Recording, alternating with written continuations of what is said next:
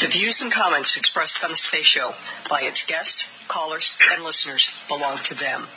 The Space Show and its hosts serve only as a platform and are not responsible for others' comments or views. All topics discussed on the Space Show are primarily for educational purposes.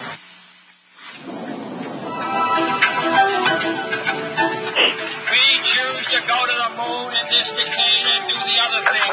Not because they are easy, but We have they main are engine start. Four, three, two, one. It's the Space Show with Dr. David Livingston. Broadcasting to seven continents, consistently bringing you quality news and interviews with the best and brightest minds in the new space economy. Here is the founder and host of the Space Show, the man who best articulates the vision of space commercial enterprise, Dr. David Livingston. Good morning, listeners. Welcome to the Friday morning Space Show program, and of course, it's Friday morning Pacific time, uh, so it might not be morning anymore for where you are. Welcome to the Space Show. I'm David Livingston, your host for our program this morning. Uh, before we start with uh, Dallas Bienhoff, a couple of quick announcements. Uh, on behalf of the Space Show uh, and all of us, I want to congratulate Dr. Alan Stern who's the Associate VP of Southwestern Industries Space Science Division. He has been awarded the James Kuzma, K-U-Z-M-A, Space Community Advocacy Award. So, uh, Alan, congratulations, well deserved, and uh, uh, you've earned it with uh, all of the really great things that you've done, and we need to have you back on the space show in the near future. Uh, so, uh, people, if you follow Alan on social media, you can find out more about it, or you can probably Google it again. It's the James Kuzma, K-U-Z-M-A, Space Community Advocacy Award. Went to Dr. Alan Stern, and uh, that's a pretty cool deal. Uh, so today is a Friday show. It'll be a full-length 90-minute program. Uh, for those of you who would like to call us, the toll-free number is 866 687 7223. Email, of course, drspace at thespaceshow.com. Um, the toll-free line is currently turned off, as always, uh, and I will announce when I turn it on. But I do like to give the guest a few minutes to put forth what he or she wants to talk about today. Thus, you can ask a question or offer a comment that is relevant to today's discussion. So if you're calling the toll-free line and it either doesn't answer or you get a busy signal, be patient and I will tell you when it is back on uh, in just a few minutes. A uh, couple of other things to uh, tell you about the space show. If you want to receive our email newsletter, make sure I have your email address.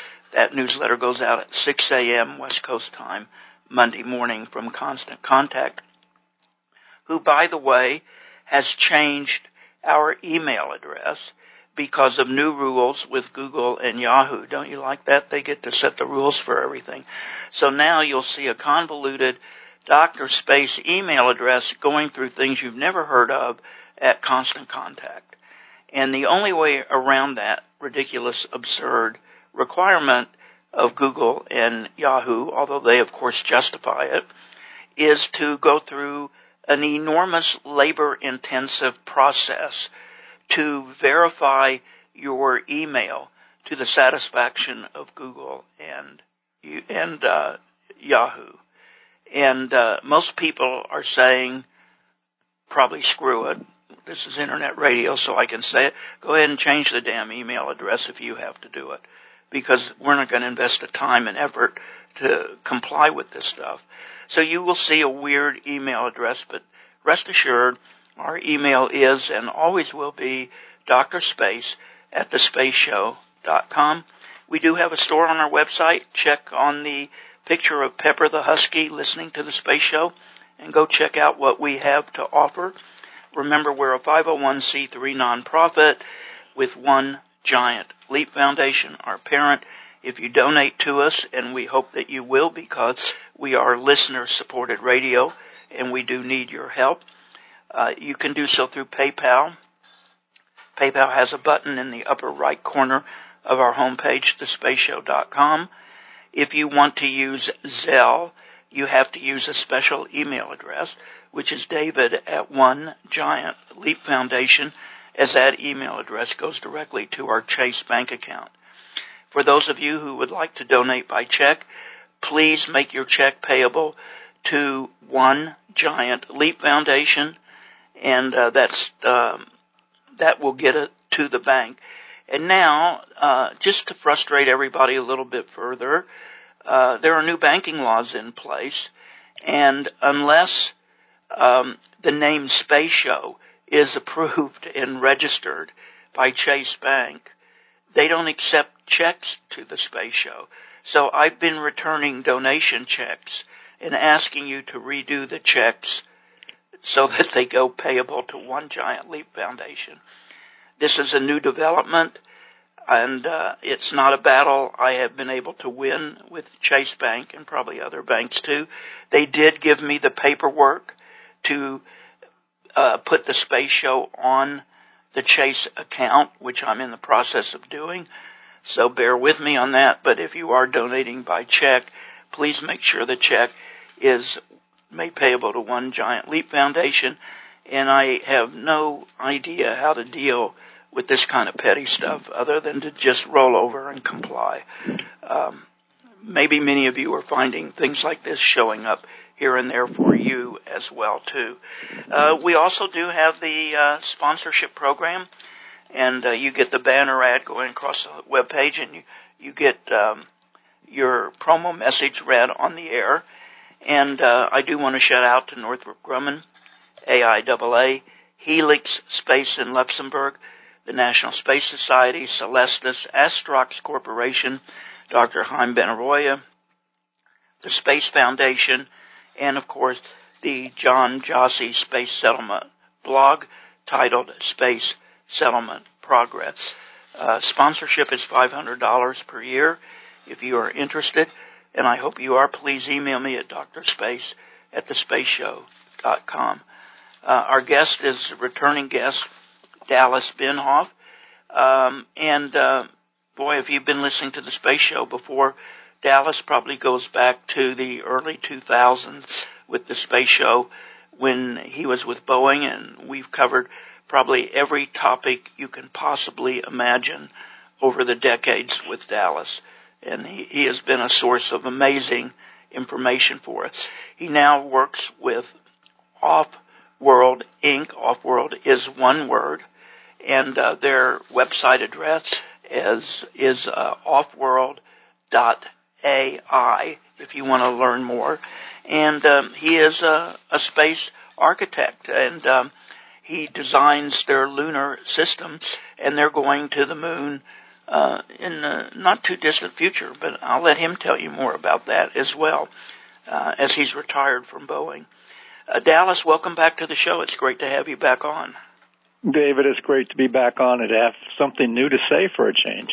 How did how did you deal with all these petty petty requirements and regulations that you must have encountered at Boeing over the years? Because I'm getting just a little taste of what others working for corporations are probably getting. Well, well I, I didn't deal with what you're dealing with, but they got. I mean, my gosh, what a, what a rigmarole you're, you're being put through. Um, I just had to re, um, um, follow what what the corporate code was when I knew it. If I didn't know it, it got me in trouble. so, um, well, but it, I, I had a, I had a great had a great career at Rockwell and Boeing, and uh, uh, remember it fondly. But you know, I'm going to say this. I'm, I'm kind of glad I'm not associated with Boeing at the moment. Well, I can understand why. but maybe if you were, they'd be having some better fortune. What do you think? Well, uh, if they would have let me, yes. um, well, that's a topic for a, another yes, that's, program. That's, but you were there after they merged with McDonnell Douglas, so you were you you were there for many many years. Right? Yeah, they bought Rockwell before they merged with with MacDac. With Mac. Um, so what's happening uh, with going to the moon with off-world um, industries and what you're doing?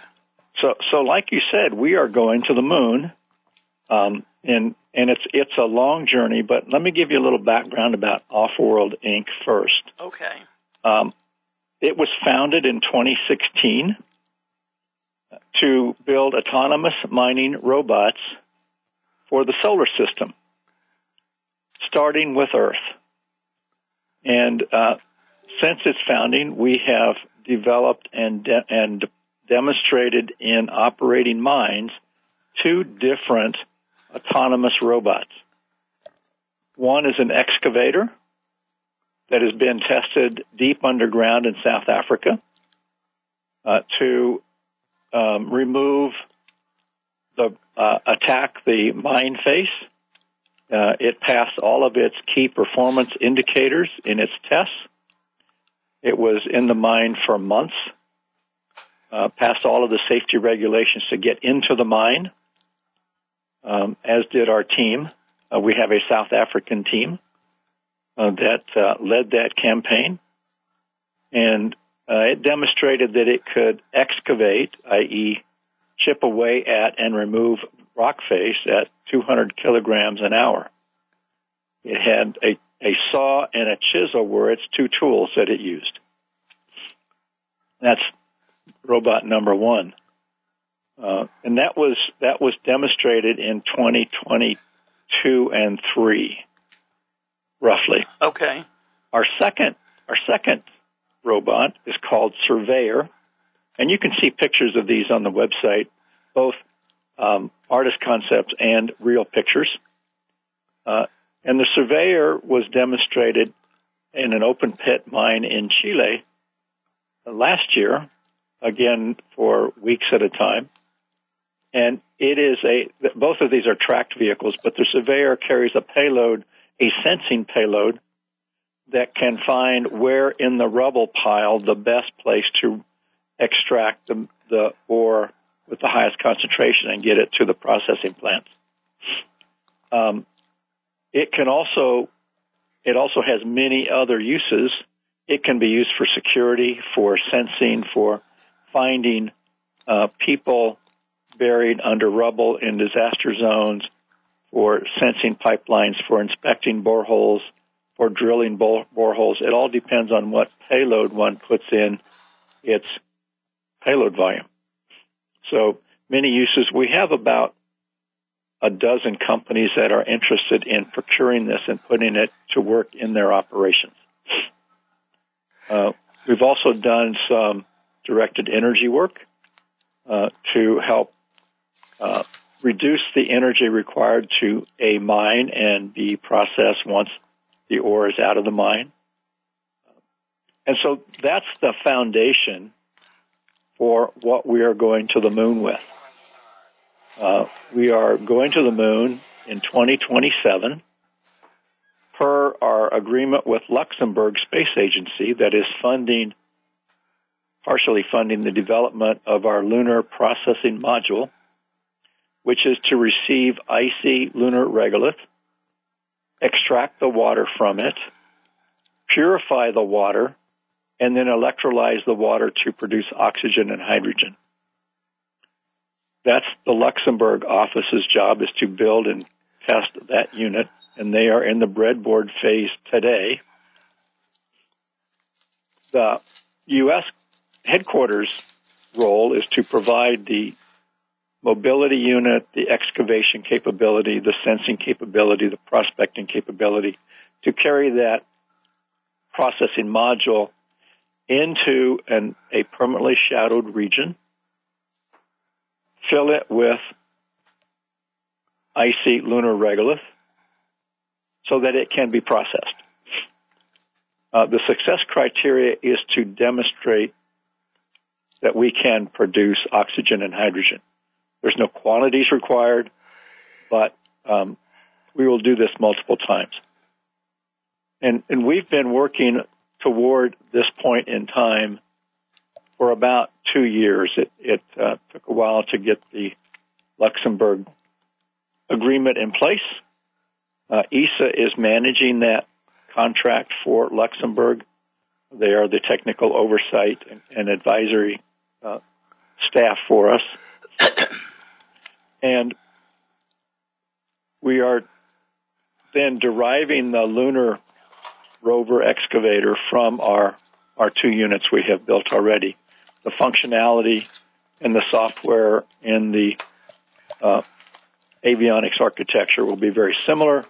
They will just need to be modified material-wise to operate in the lunar environment. Fortunately for us, NASA put out a, a request for information in October last year for an in situ re- resource utilization ISRU demonstration mission to go to the moon, demonstrate end to end capability from transportation to production of oxygen from the regolith minerals. For us, all we need to do, and this is a, you know, the, the magic happens statement, all we need to do is add a second processing unit to our already planned mission and do both icy regolith and oxygen from regolith on the same on the same trip. Uh, they want NASA wants um, the processing, the oxygen production to be done from various locations around the landing site, and they suggested one considers one of the 13 areas identified for Artemis 3 as potential landing sites. These are all in the South Pole region. And so we are, we are in the process. We are of defining the system requirements and moving to a concept review this spring and into a design review by the end of the year so that we can fly by the end of 2027. That's the brief story of what we are doing today. Uh, do you know who you're going to fly with? Is that contracted for, or you haven't we, done that yet? We have. We we are looking at possibilities. The timeline to sign for transportation services is roughly three years before the launch date. So that's a typical timeline. And so by the end of this year, we will need to have signed a transportation contract. That's a long lead time, isn't it? It is. It is. But, but, you know, they want payment milestones and they want assurance that they will have a customer and that the ride will be paid for before, before they, uh, do their work, which is to build the lander or plan the mission or whatever they need to do to do our job of getting us to the moon. Um, listeners, the, the toll free line is available if you would like to give us a call. It is 866 687 7223 and email is drspace, D-R-S-P-A-C-E, at thespaceshow.com. How does Offworld get its funding? So far, we've been funded by our customers, our mining customers on Earth, to develop equipment for the mining industry here on Earth, and um, we are we we have a uh, have had and have small business innovative research projects with NASA and the National Science Foundation. We had a um, STTR, Space Tech Transfer Research Project with the Space Force for debris remediation, which I, I led that study, one of the first jobs when I joined in July of 22. Um, we have won a NASA challenge, a NASA Centennial Challenge, not one. We have one, we received one of the prizes on the uh, Break the Ice Lunar Challenge in the phase one, and we received a first um, award under the phase two for Break the Ice Lunar Challenge before we voluntarily pulled out because it wasn't leading us in the direction we needed to go for either our lunar ac- activity or our Earth mining activity. Uh, excuse me, Todd in San Diego sent an email to you, and he said your two rovers that you described earlier, if they're going to have a lunar application, what do you have to do to make them work on the moon?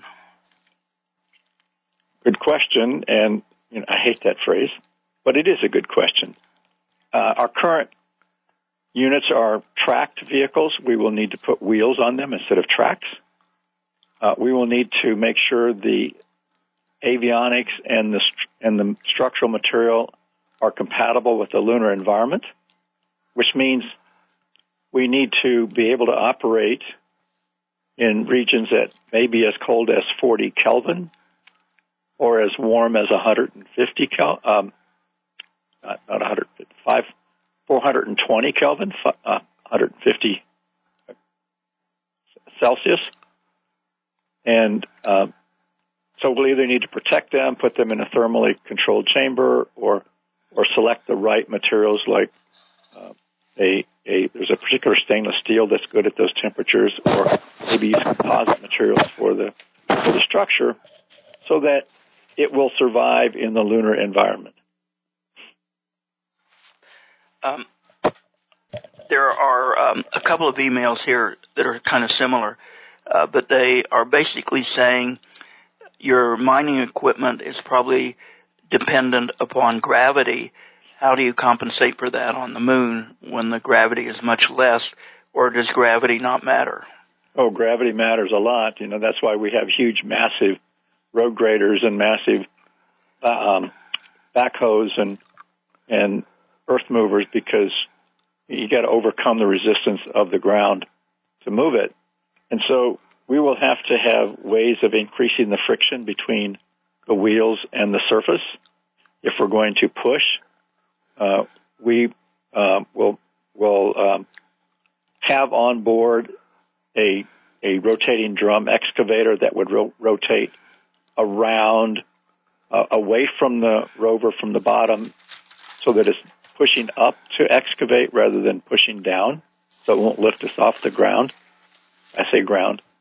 Uh, and we will also have a chisel and a shovel that will allow us to break loose any hard material like um, high, den- high density icy lunar regolith, and then a, a shovel to pick it up and, and put it in the processing units. So, yes, we have to compensate for the one sixth G environment we will be in. Um, what um, what lunar infrastructure has to be there and in place before you go, or do you create the infrastructure? Your own company does that, um, or do you not care about any uh, infrastructure already being there? and you just set up shop with your rovers and you can operate. No, we care. We care a lot. Um, one of the things we will need is communication, a communication path from from the moon to the Earth. Um, some of the transportation providers plan on having orbiting relays in place that will see the South Pole, and so we would have periodic direct links from the permanently shadowed regions when we can't see the Earth. Uh, some landers, transportation providers, provide a link through their rover or their lander rather to get communications back to Earth, limited quantities. Uh, Lockheed Martin has spun off a company called Crescent that is a commercial communication provider between the Earth and the Moon. So they are all planning to be there when we're there or before we're there. So, and and then there's the, the NASA Deep Space Network, and we would likely have the ability to communicate from our rover to the moon, to the Earth directly if we're in line of sight. So lots of backup ways to communicate uh, will be necessary, and so our our interfaces will need to accommodate those. Um, and and the other thing that we will need is power, electricity, to recharge our batteries to uh, generate either on board or from a uh, solar power station on the rim of the crater. And there are three companies that are doing tipping points for NASA on vertical solar array technology. And so one of those providers could be one of the things we need to take with us to the moon in order to have power and we're looking at an onboard generation capability as well. so that we wouldn't need the solar towers, but we may have them anyway as a backup in case. We want redundancy because we want to operate for as long as the vehicle survives and its subsystems. So, are you relying on others to get the infrastructure in place before your arrival, or uh, how are you timing that? Um, the communications should be there before we go, based on their plans. Um, and the power we will likely take along with us on the trip to the moon. They won't. They won't be sending it to the moon on their own at the moment. Their um, tipping point calls that calls for them to demonstrate it in a in a thermal vacuum chamber on the Earth. Um, so it's not necessarily lunar ready, and that's by the end of this year, I believe. Carolyn in Seattle with an email and says, "Do you someday have plans for humans working with your company on the moon, and what are those plans like, and what kind of timeline?" Um, so from from this mission, our we call it Off-World Prospector One, which is to demonstrate the ability to get the volatiles, the water, the oxygen, the hydrogen, out of the resources there. We plan to have a second demonstrator that will add liquefaction, i.e., let's make uh, liquid oxygen, liquid hydrogen out of what we get from the resources. The third step is a pilot plant that will make kilograms of material so that it could be potentially a reserve source for people, for NASA astronauts on the moon when they're going their 30 day missions or longer. And then our fourth step is to have an industrial scale operation with multiple robots, multiple species of robots that can produce tens of tons of oxygen and hydrogen a year to refuel the landers, i.e. the Blue Origin Blue Moon that uses LOX hydrogen as their fuel or propellants. And, uh, and we will, we will have most likely people, off-world people on the moon as maintenance providers for things that can't be done with our service bot. And that's probably in the 35 and beyond time frame at the, when we would have that kind of squad or lunar, lunar LSRM. Lunar Swarm Robotic Mining Capability on the moon. I had to recognize my own abbreviation there for a minute. And and the moon is your primary focus. You're not thinking about Mars at this point. We're thinking about the solar system at this point. The moon, the Earth is a starting point. The moon is a second place, and then we'll go out beyond as as um, transportation becomes available. Jerry is in Boston with a question for you, and listeners, you can use the phone line if you want. It is eight six six six eight seven seven two two three. Jerry in Boston says, uh, before you went to Offworld, you had a, a cislunar company and you were working to establish cislunar transportation between Earth and Moon on a regular basis. Are you still involved in that? Is Offworld involved with that? Is that still an important aspect of your game plan at Offworld? It it absolutely is. Um, when I joined Offworld, I sold my data to Offworld.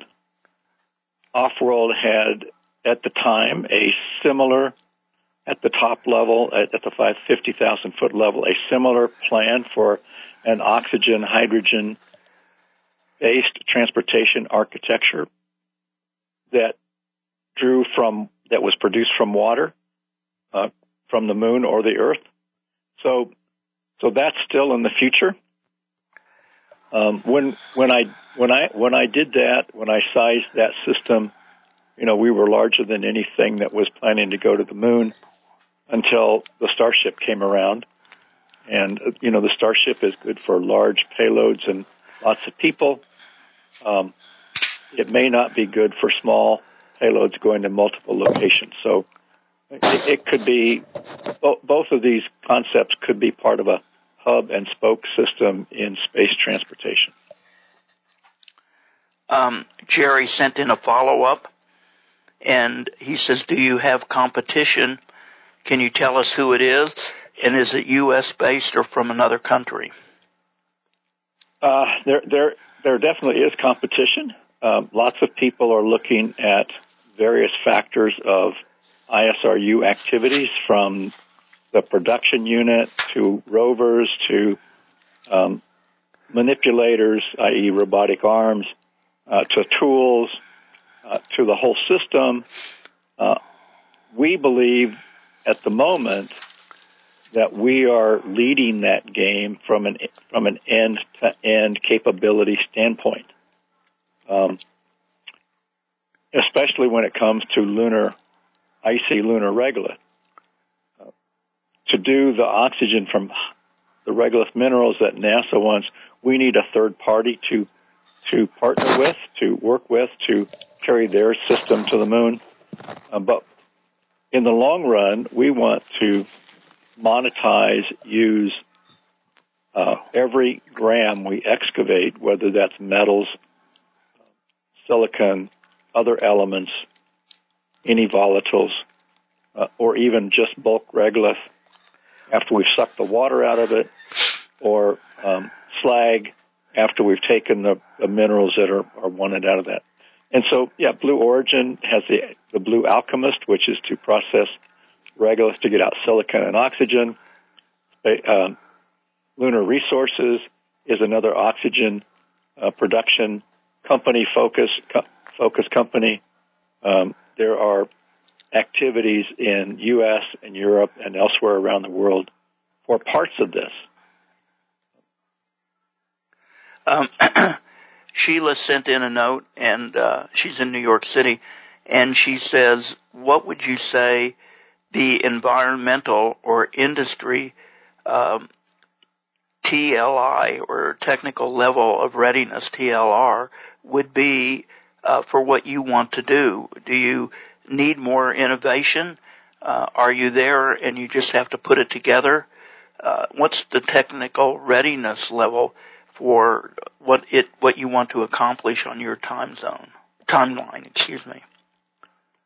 For for the bulk of what we we're proposing today, everything's around TRL four, i.e., they've been lab tested, they've been, um, um, but they have not been demonstrated in an operational environment to get to TRL six and seven, which is why we need to go to the moon to do that. So most everything that that we will take to the moon will need to be TRL 6, which is, means it's been tested in a relevant environment as best we can, like in a thermal vac chamber, um, before we go and before we, we integrate it and put it on the on the transportation provider system.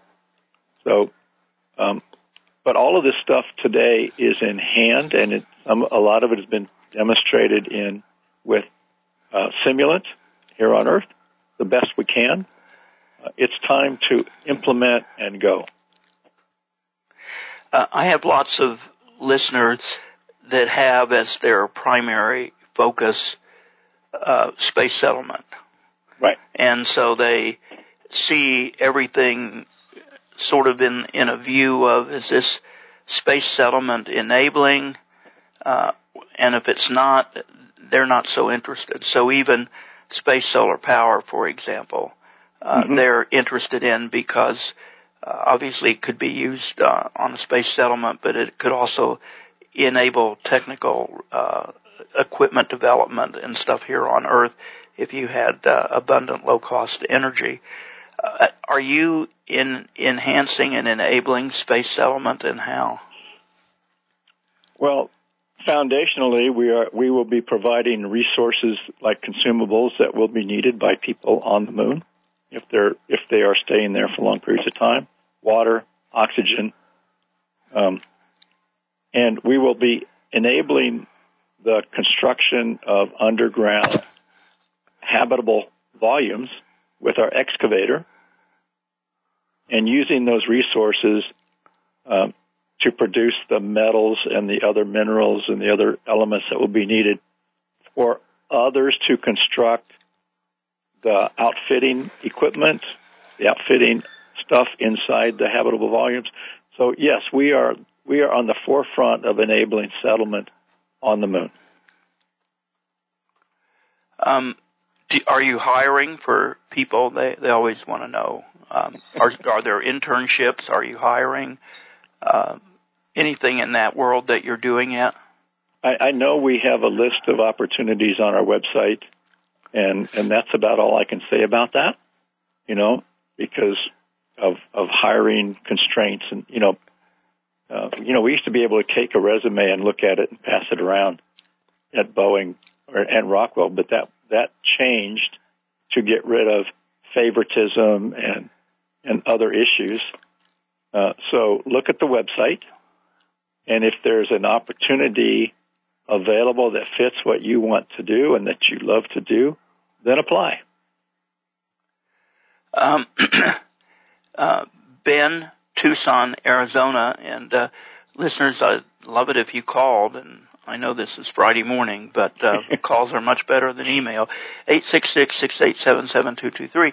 Ben in uh, Tucson uh, says, um, "What are your biggest uh, and uh, most thought-provoking, keeping you up at night challenges that you face, and and how are you dealing with them?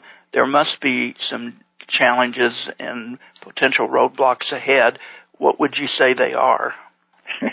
oh my, they, they are they are um, enormous. Um, to me, the biggest challenge in doing this by our timeline is the fact that the success rate for landers today is not good. None of the systems that we might fly on have flown. Um, you know, the the Vulcan. Uh, I don't know if it's in the path, but it flew once. The Starship has not successfully flown. CLPS landers, uh, there has not been a successful CLPS, that's the Commercial Lunar Payload Services providers for NASA, have not successfully landed. Um, so transportation is probably the biggest concern for it being ready and successful before we go. Um, the, second, the, the second is is our own development schedule. I mean, this is 2024, January. We want to fly by the end of 27. That's four years, less than four years. And, and that's a very fast development and production cycle for traditional lunar and space missions. So schedule is a big concern. Um, but both NASA in their Lift 1 request for information and our deal with Luxembourg targeted 2027 as the time to fly. Um, I'll go ahead and ask you this question, but uh, I, I guess I, I could predict your answer, but what the hell? I'm, I'm going to give it to you. So, uh, Mary um, is in Flagstaff, Arizona, and she said, "I'm I'm curious if your company spends any time thinking about this as a potential challenge or problem down the road. When uh, Vulcan flew and Celestis had a mission to go to the moon for burial of uh, some remains of different people from around the world." There was quite an outcore outrage from the Navajo reservation that the moon was part of their sacred uh, and holy traditions, and you couldn't bury things or people on the moon. And that spread, even though the mission failed, to other companies and others in different areas, not just the United States, protesting the use of space for making money for commercial greed, uh, not just for burial purposes, as Celestis was trying to do. Do you see this as a potential challenge to what you want to do with commerce on the moon? Are you starting to address it, or has it not yet risen to a level where you give it any thought? Oh, it's it's definitely a concern. Um, really, I would I would have said that you aren't giving it any thought yet.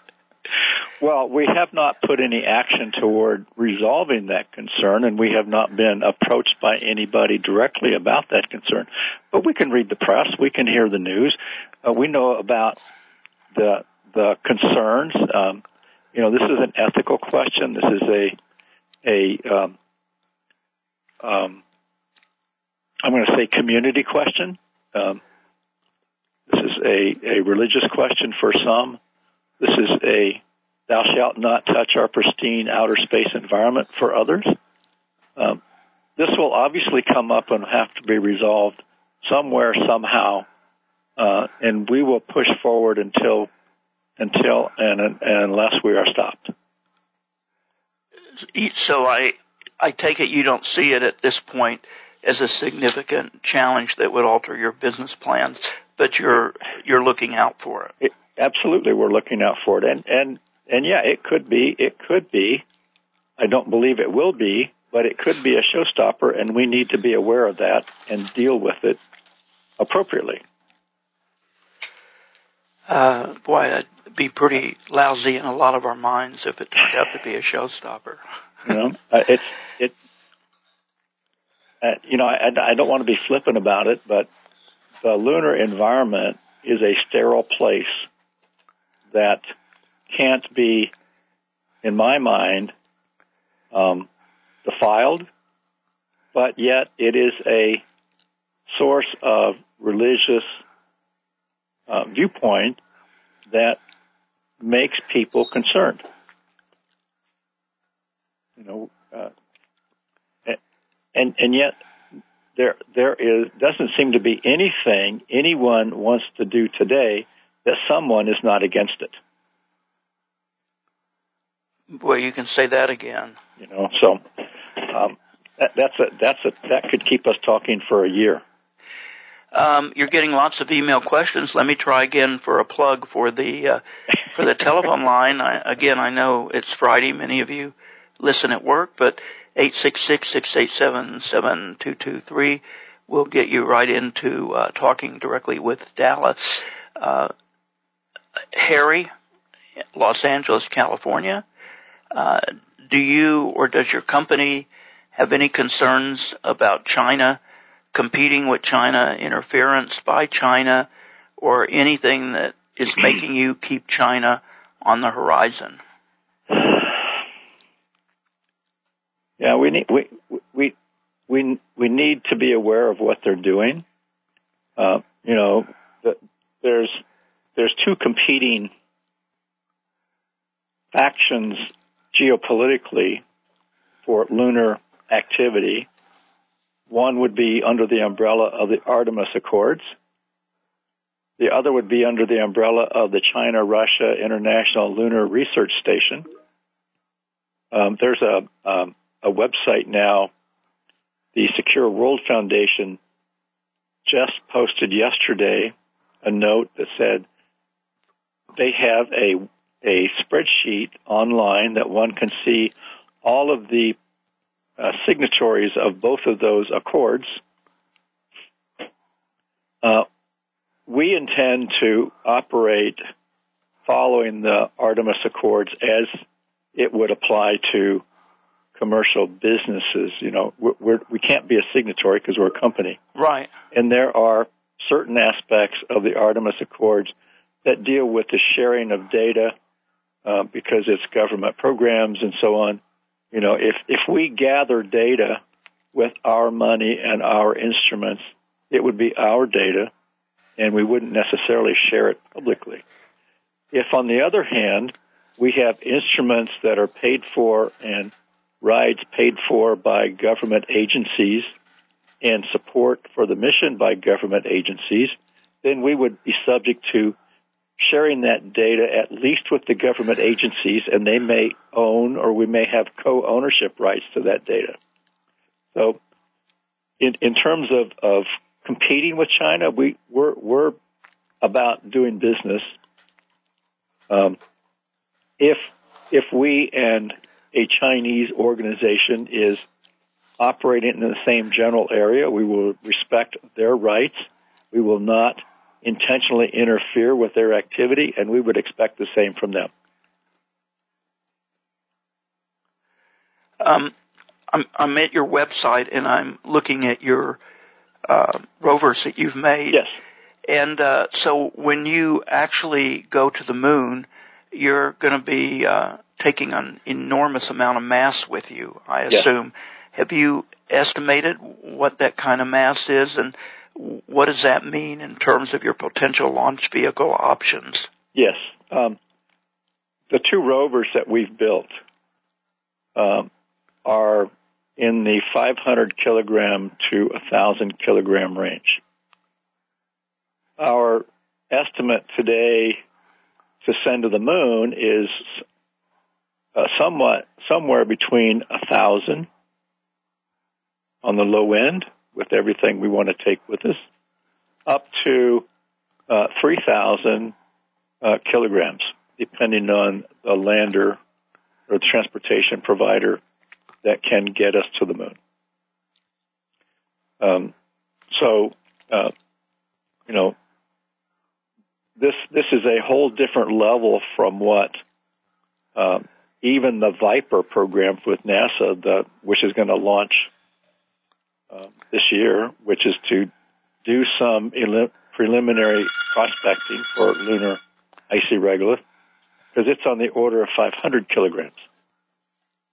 So we're up to twice, if not more than that mass that NASA is sending, because we're doing more.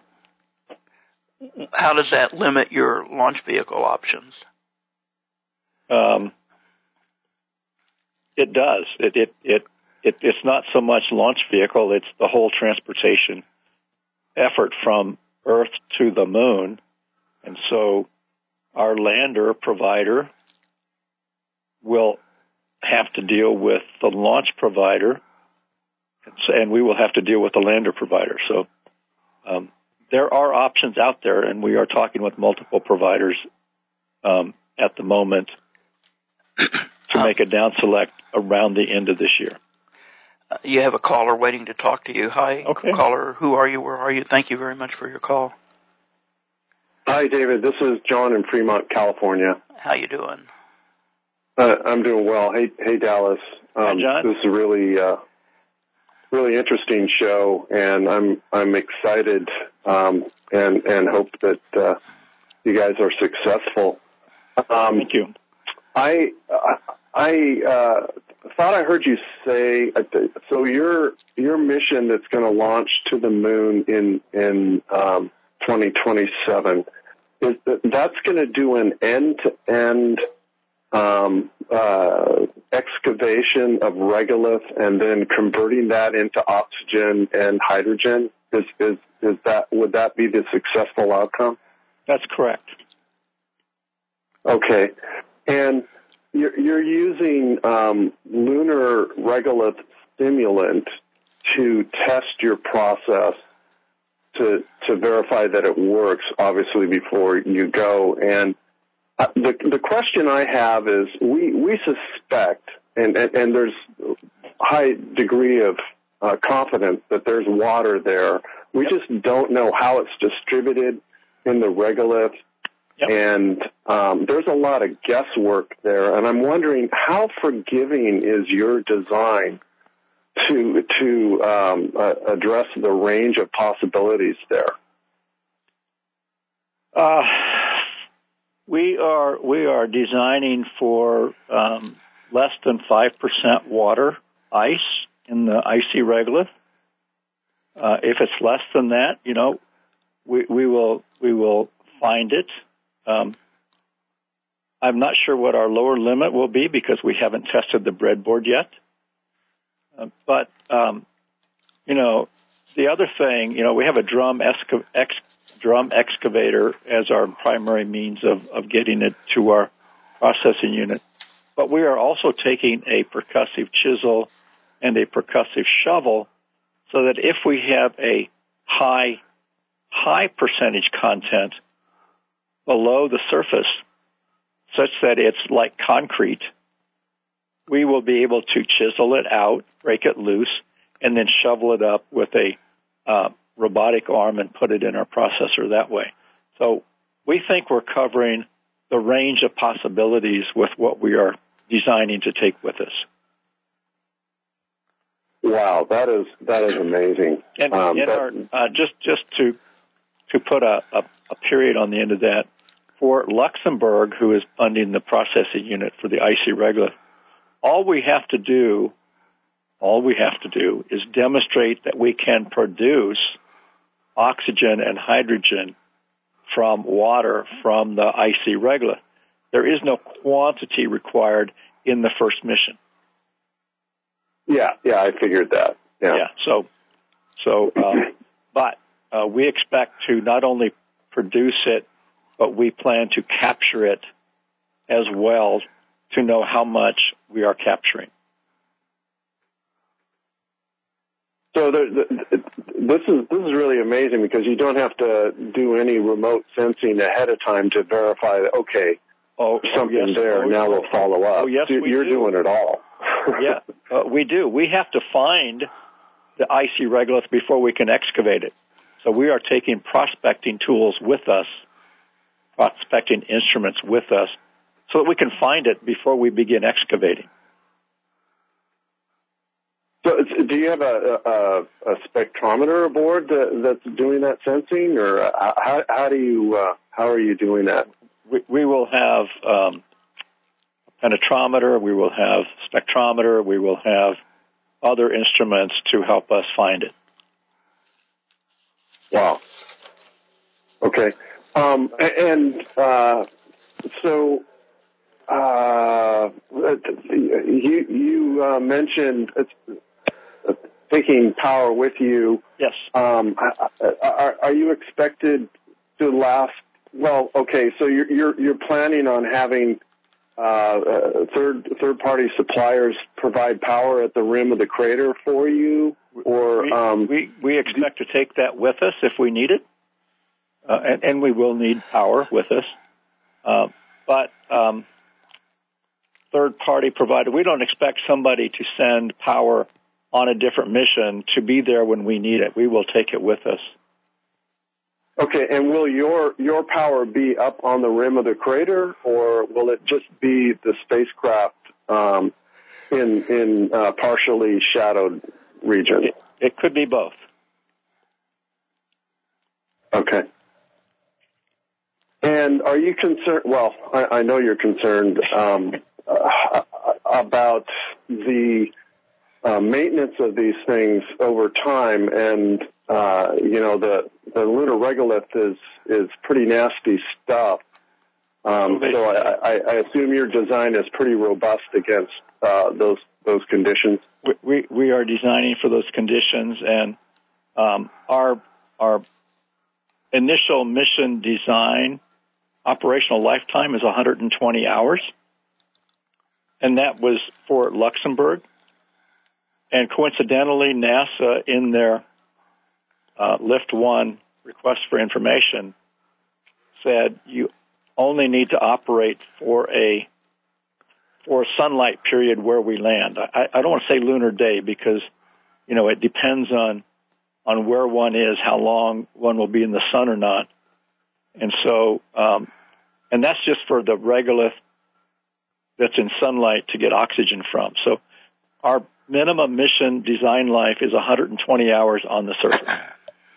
And we will operate until we can't. And this is totally uh, powered by solar energy. You're not taking an RTG with you? No, we don't have an RTG. Okay.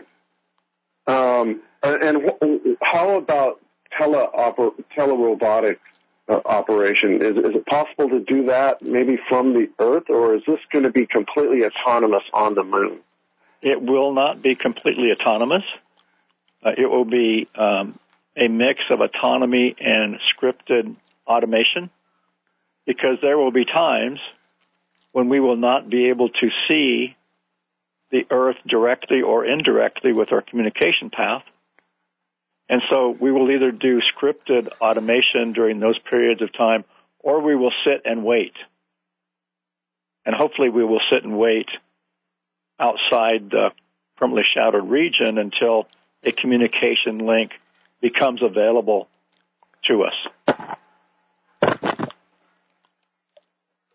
Okay. Well, um, great, great stuff, and um, I'm really excited. So, uh, best of luck to you. I hope you're successful, and I'll uh, let someone else call in, David. Uh, I appreciate thank you, the questions. Uh, listeners, you grab the phone line. Excuse me, you too can grab the phone line. One eight six six six eight seven seven two two three is our number. It is available. Um, around the time you're going to the moon, maybe a little bit later. It depends on how others do. Uh, there might be a couple of private space stations in orbit in place of the ISS. Is there any consideration for you to have some sort of a remote, uh, either booster or control facility on a private space station off Earth? We we don't we don't have that in our in our plan at the moment. Uh, it um, um, it would it would tend to complicate the communication link uh, because it would rotate. Uh, it would orbit about the Earth faster than the Earth rotates, so it wouldn't be in in view for as long a period of time as a ground station would be.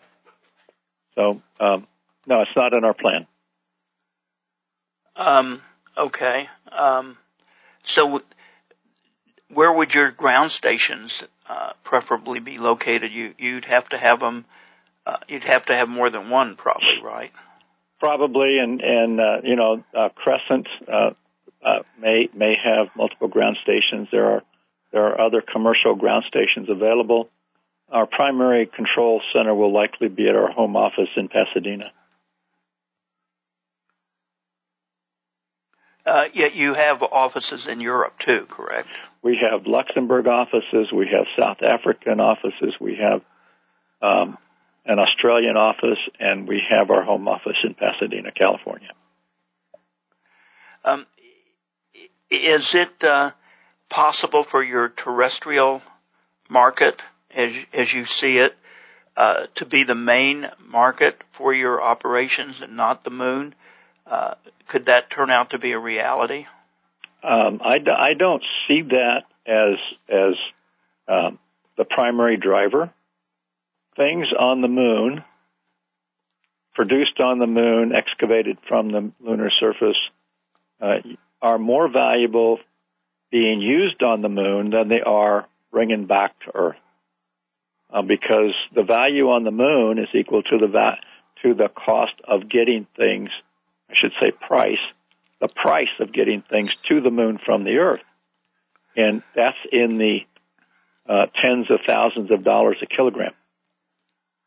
If one wants to export things from the moon and bring them back to Earth, the, the value on the moon is in the tens of dollars per kilogram because you have to cover the cost of transportation, which is on the order of tens of thousands of dollars a kilogram to come back. Um, Sheila sent you a, a note based on uh, an earlier part of the conversation. And listeners, there's still uh, plenty of time if you would like to give us a call. It is 866-687-7223. So Sheila's actually in Atlanta. And she says if we go back in time to earlier in the show when you were talking about cultural issues, uh, I would like to know what's in it for the non-space person or for the general population, not necessarily just of the United States, but maybe globally, for your company to do this and to develop this industry and business on the moon or for others to do it, what's in it for residents of Earth to want to say this is okay to do on the moon? That's a that's a tough question. Um, what what we get from and, and we is the world, what we get from our space program and other advanced activities like this is technologies that benefit the Earth as well as what we are doing at the outer edge of activity. Uh, for instance, we can improve the ability to process minerals with reduced waste, i.e., not as much water, not as much uh, tailings, because we have to be efficient on the moon because there is a lack of those kinds of resources there. Uh, we can improve the way we uh, grow crops because we need to grow them in smaller volumes and with less uh, material and different lighting than we do on Earth. You know, so so there's a benefit perhaps back to back to Earth in the food production. Uh, we need to um, mine or do these excavation processes with no people. So there's a benefit in bringing that back to Earth to our mines here to get people out of the mines to reduce loss of life in the mining process. Uh, we have we have five tenets that that are driving us. Um, reduce waste, uh, reduce harm to people. Um, I, should, I do not have these memorized. If I had them open, I would I would have all five. But everything we do in space that drives us to do things more efficiently can be imported back to Earth to help us better husband our resources here. So that can apply worldwide to every nation and every community. So there are big picture benefits that people should consider. Yes. Well, hopefully they can think big picture. So, uh, I guess we'll find out. Um, when you say you want to go and see the solar system, when when I asked you earlier about going right. to Mars, um, is it to do the same kind of thing around the solar system that you're doing, or are you thinking there'll be different opportunities and you can do something else as you uh, make your way around the solar system to different destinations? Primarily, it's the same function, but in a different environment that we would be doing on Mars or on Mars moons or on asteroids. Um, you know, the gravity will be different, the resources will be different, the things we can process will be different. So, uh, but but it's it's making use of local resources to enable us to sustain ourselves at those destinations or to use those resources to get us back and forth between destinations. Uh, a note from Kennedy, uh, also New York City, and uh, Kennedy says, uh, "Are there any long-term plans out there, or maybe not so long-term, uh, in terms of your company being available to investors, either through maybe ETFs or SPACs or something? Do you see this being an investment opportunity down the road?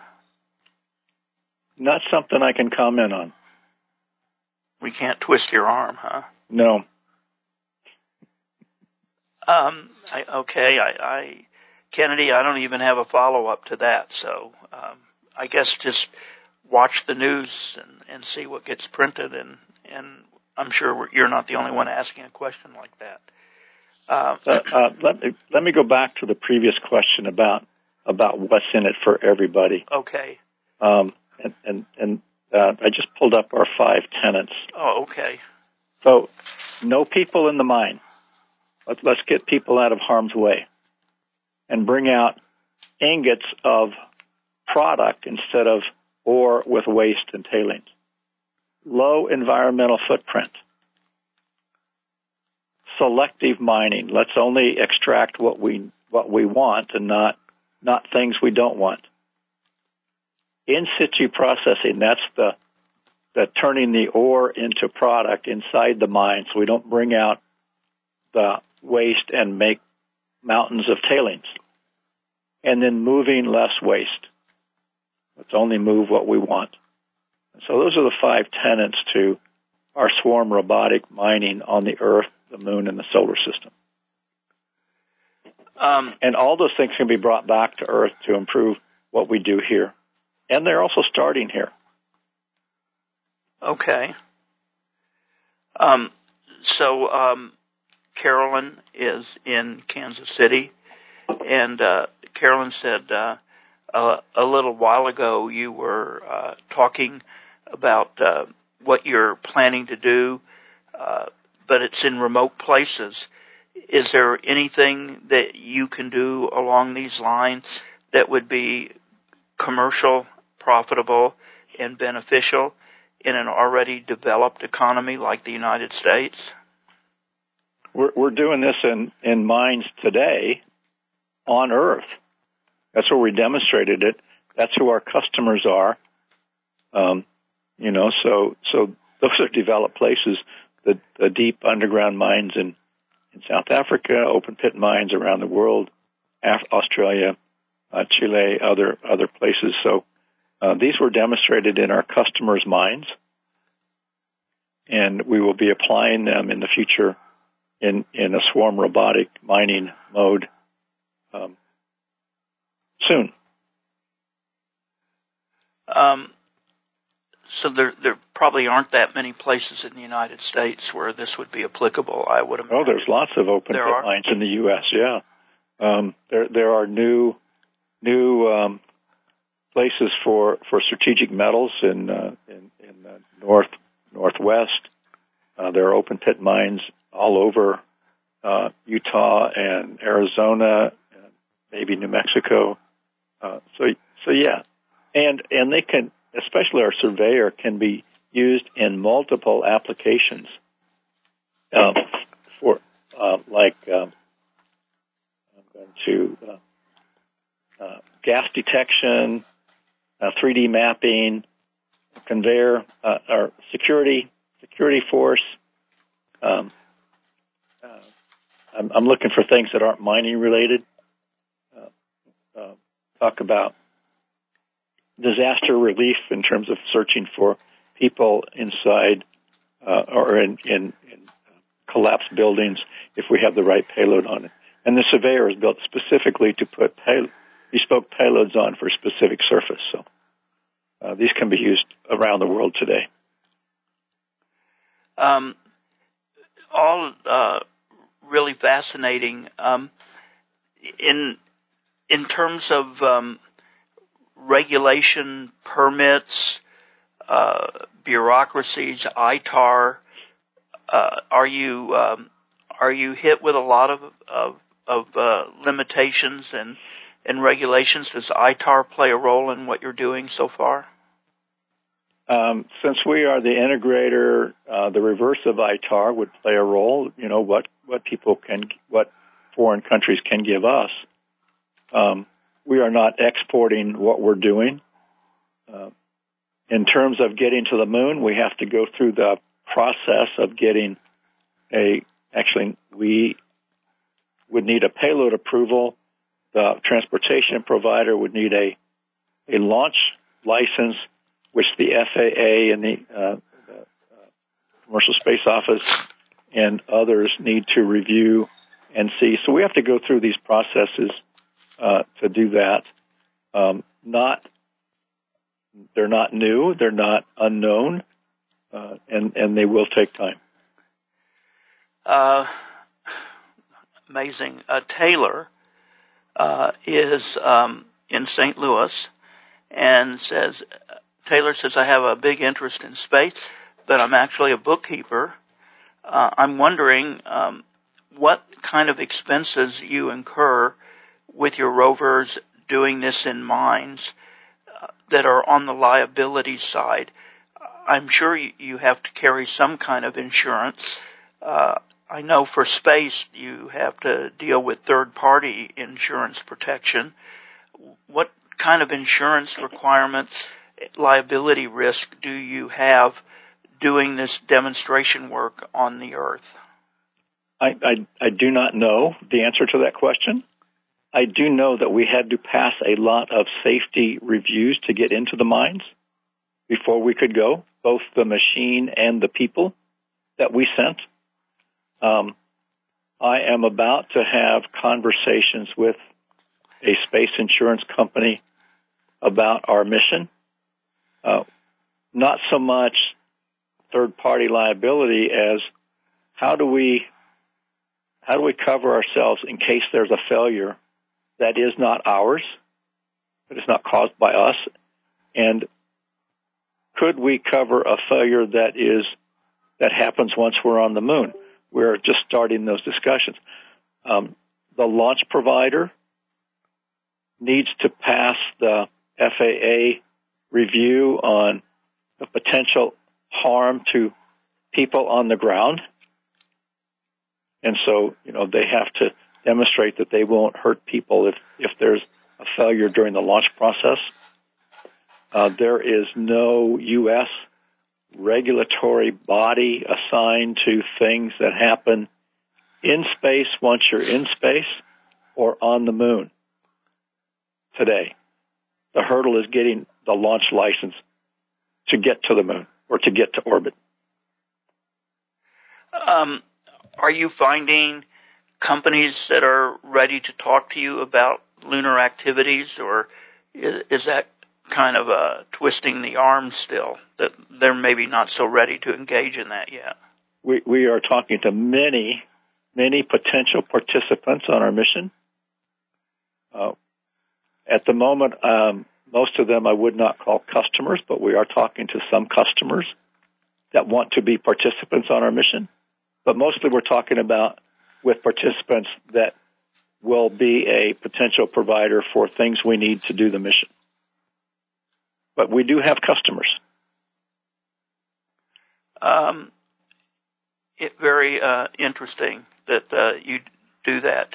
Um, here's another one from a, a space show listener, Carl, uh, Carl, Wichita, Kansas, and he says uh, another favorite topic, uh, and I don't know how further it needs to be developed for your mission, but we hear it all the time on the space show, is the need for situational awareness, especially if docking or refueling in orbit, any of that is to take place. Uh, are you thinking that there will have to be some situational awareness development, maybe regulations before your 2027 mission, or at least around the same time? Or is situational awareness not an issue that you're directly concerned with? I think the kind of situational awareness he's referring to is not needed for our first mission. Uh, our mission will look somewhat similar to the uh, Astrobotic mission that was launched last week and or the week before that that failed to get to the moon because of a of a failure in the in the lander itself. But it will look a lot like that. We will there will not be any refueling or docking or things like that in space. We will obviously need to know what's around us and where we are going and what we are doing as we uh, operate on the moon.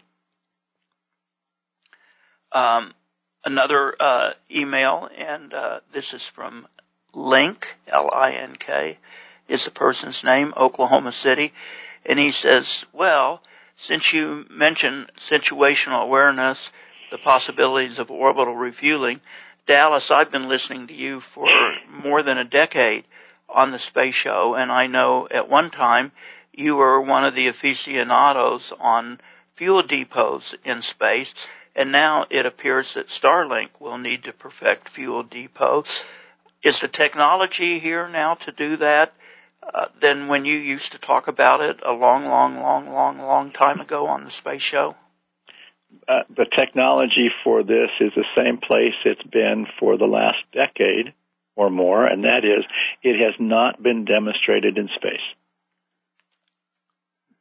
Starship may demonstrate internal tank to tank demonstration on their next mission. I've, I've read that. Um, Blue Origin needs it for to refuel their uh, reusable lander at the Lunar Gateway, um, and and Starship needs it to get from Earth orbit to the Moon, and from the Gateway down to the Moon and back. At least how I would operate it. I don't know how SpaceX will operate it. So, but the situation is the same today as it has been. It has not been demonstrated in space. Do you think we're ready now to demonstrate it in space? We were ready to demonstrate it in 2008. So, in my opinion, and and I led a study to do such a thing for for Boeing uh, under contract to Glenn Research Center uh, to define a cryogenic propellant storage and transfer demonstration mission. Uh, we did that. We defined it. We uh, submitted it along with four other companies, and NASA took it in house and installed. Do you know what shelf it's on in NASA? I don't. it's it's probably got a lot of dust on it by now, don't you think? Yeah, but there but there are tipping point contracts, NASA tipping point awards, to do the very thing. Um, SpaceX has one. ETA Space, ETA Space, I believe, has another to demonstrate cryogenic transfer in space. This hasn't happened yet. Um, are you optimistic that it will happen? It has to happen, or we can't do what we want to do and what the Artemis program is going to do. It has to happen. Well, um, they need to, to get off their butts and do it, right? they do, and and and uh, the issue it's not an issue. The situation is that it's no longer a NASA job. It is the commercial provider's job to implement their system. You know, the, the human landing right. systems are not owned and operated by NASA. They are commercial ventures that NASA will be buying a ride on.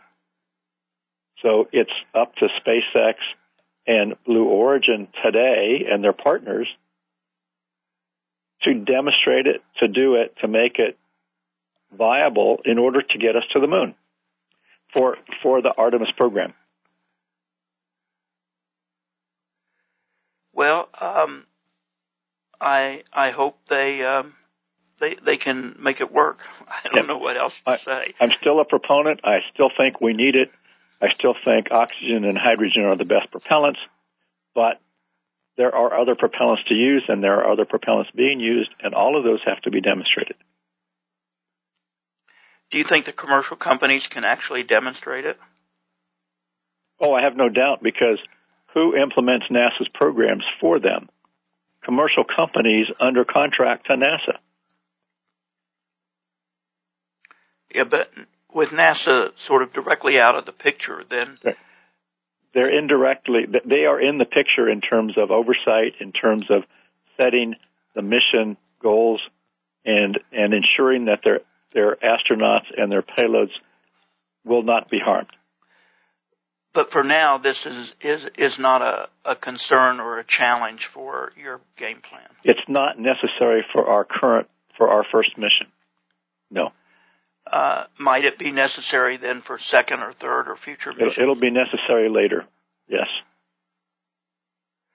Okay, uh, listeners, we're coming up on uh, our 90 minute program. Wow. So if you do want to call, and um, I'll put out the, the, the request again, that number uh, is one eight six six six eight seven seven two two three.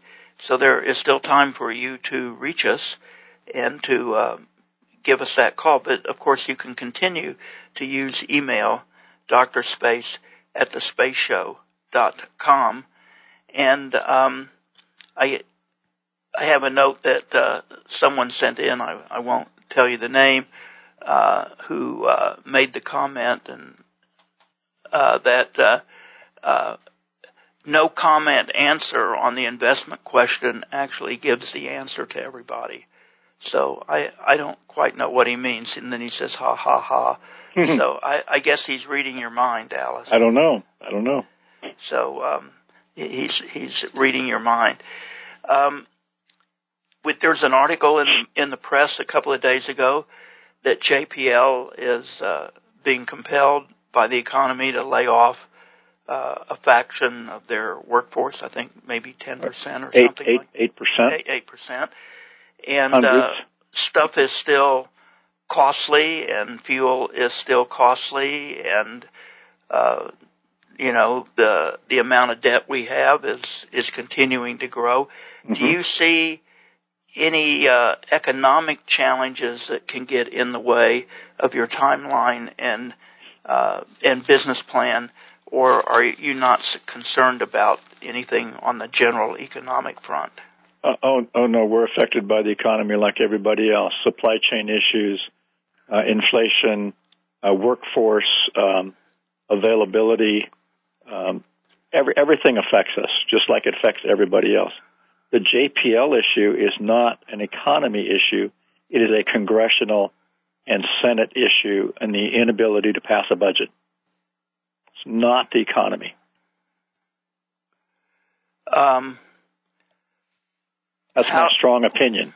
well, how do they plan to meet their timelines with Artemis, uh, given Well, uh, given their JP behavior? Yeah, JPL's not involved in Artemis, but the no, but it's a la- bigger picture, inability to pass a budget will affect Artemis. And, right? And they have already delayed Artemis 2 a year from when it was supposed to go. And 3 also. For budgetary and other reasons. Um, you do have a, a caller that that took me up on uh, giving us a call, uh, but it's a repeat caller. It's John from Fremont. Hi, John. Ah, Welcome back. Hi, John. Hey, hey, hey! How's how's it going? I'm um, I I just uh, I, I wanted to to let people know, and I've seen I've seen other folks uh, on X uh, mentioning this that uh, there are plenty of open positions out there for folks at JPL, and in fact, Offworld has a uh, software robotics engineering position open uh, in Pasadena. So uh, that's on their website. Yep. So encourage people to who, who uh, you know got hit by the layoff to look at that and to also uh, check their X feed because there are a lot of people um, in the space startup world uh, uh, with open positions. So best of luck to everyone, and I I hope it's not too impactful. Thank you, Sorry for calling at the last minute. I will uh, sign off. Thank you. Uh, thanks, John. Um, so, um, yeah, there are opportunities uh, out there, but uh, they face the same economy that you do. So, is the economy one of your challenges that you think about constantly when I asked you that question earlier in the show? It definitely is. And uh, I, I suspect it's uh, it's a challenge that you don't have much control over. That there's not a whole lot you can do to uh, to counter some of the Yeah. effects. Is Li- that like correct? like you like you with your bank and and your and your uh, constant contact, we have to roll with the punches. Um, do you find uh, in dealing with Luxembourg and in ESA and in the other countries that they are also going through economic stresses? Oh yeah, the whole world is, you know the the whole world is suffering with with supply chains, but it seems to be stabilizing for some. Um, I think that I think this was a an article about Spirit in uh, in Wichita that uh, claimed their their supply chain was stabilizing, but uh, I forget.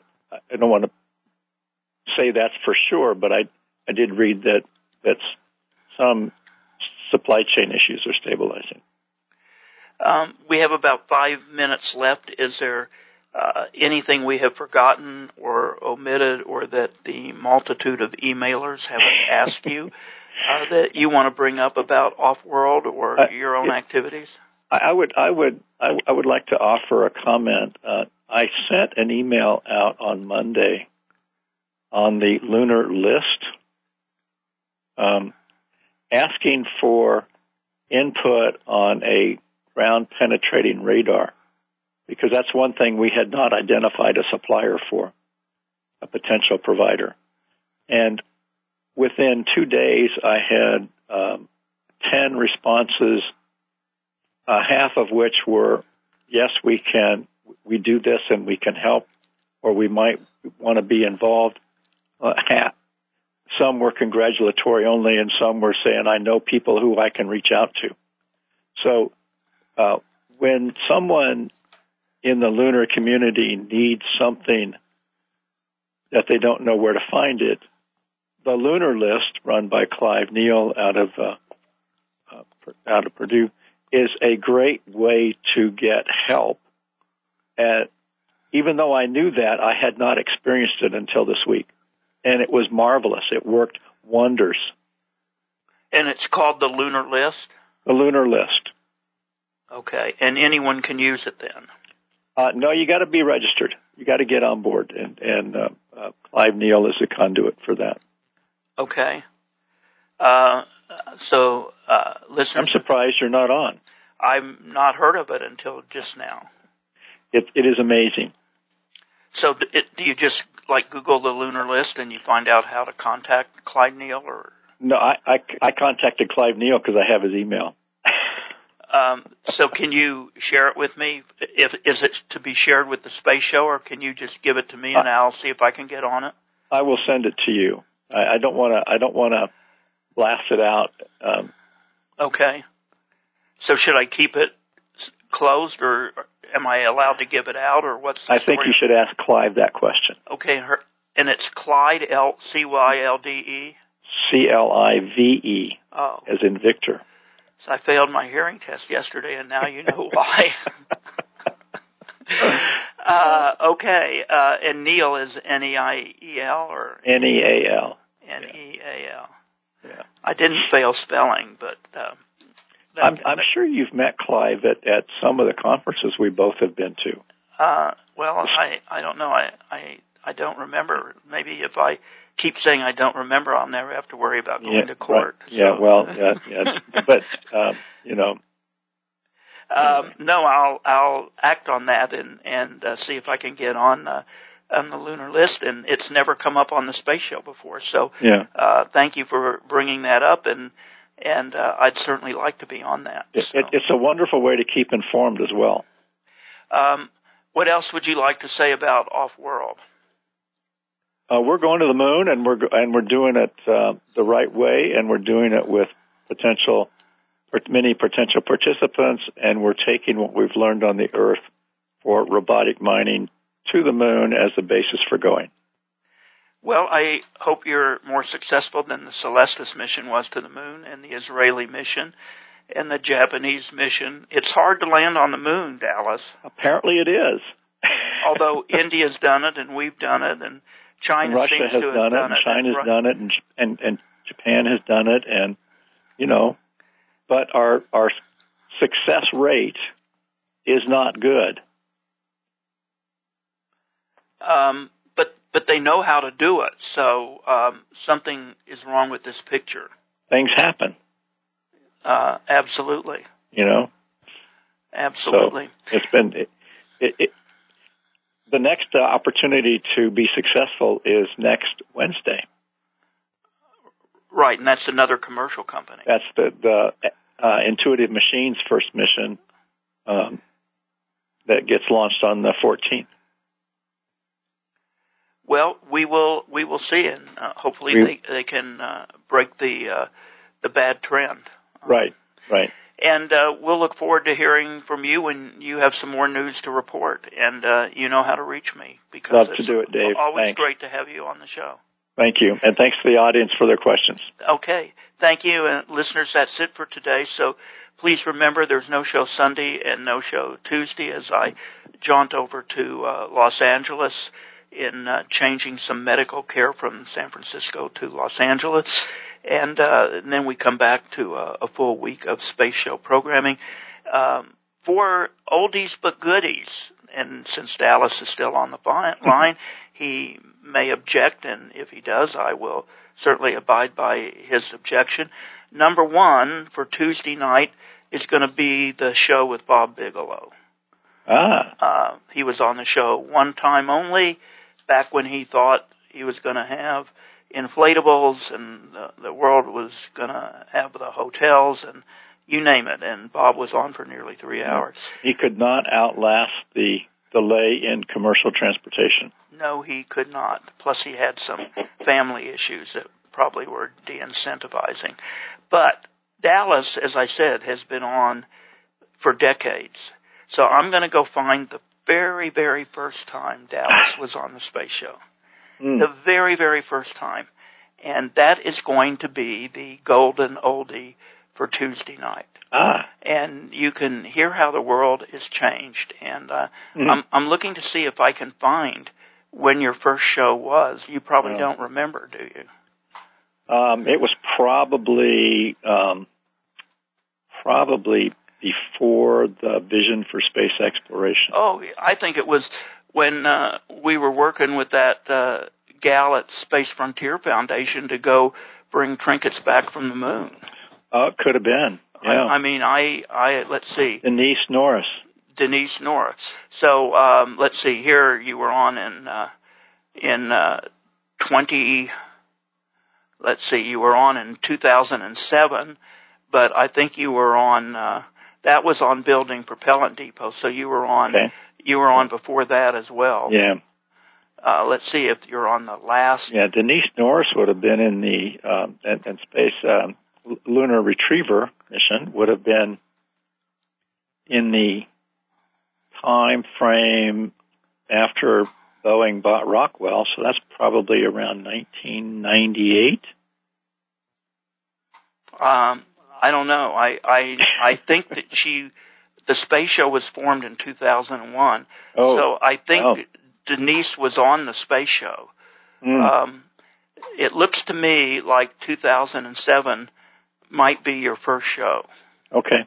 Yeah. Although I could thought be. you were on uh, regarding Denise, but but maybe not. Maybe not. Um, but yeah, 2007, that was after the Constellation program, and Mike Griffin said, we don't need a propellant depot.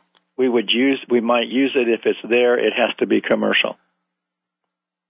So um, uh, we were talking about building an orbit propellant depot to Yep. enhance the vision for space exploration, Okay.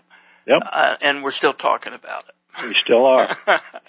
um, I'll see if uh, if there was an earlier one, Okay. uh, but um, let's see how long did the show last. I have to fix the show to be able. Probably 90 that. minutes still. Yeah, so uh, but I have to fix this. This is a zero archive show, so I need to fix it first. But that'll be uh, uh, the first show that Dallas was on, and that'll be next Tuesday night.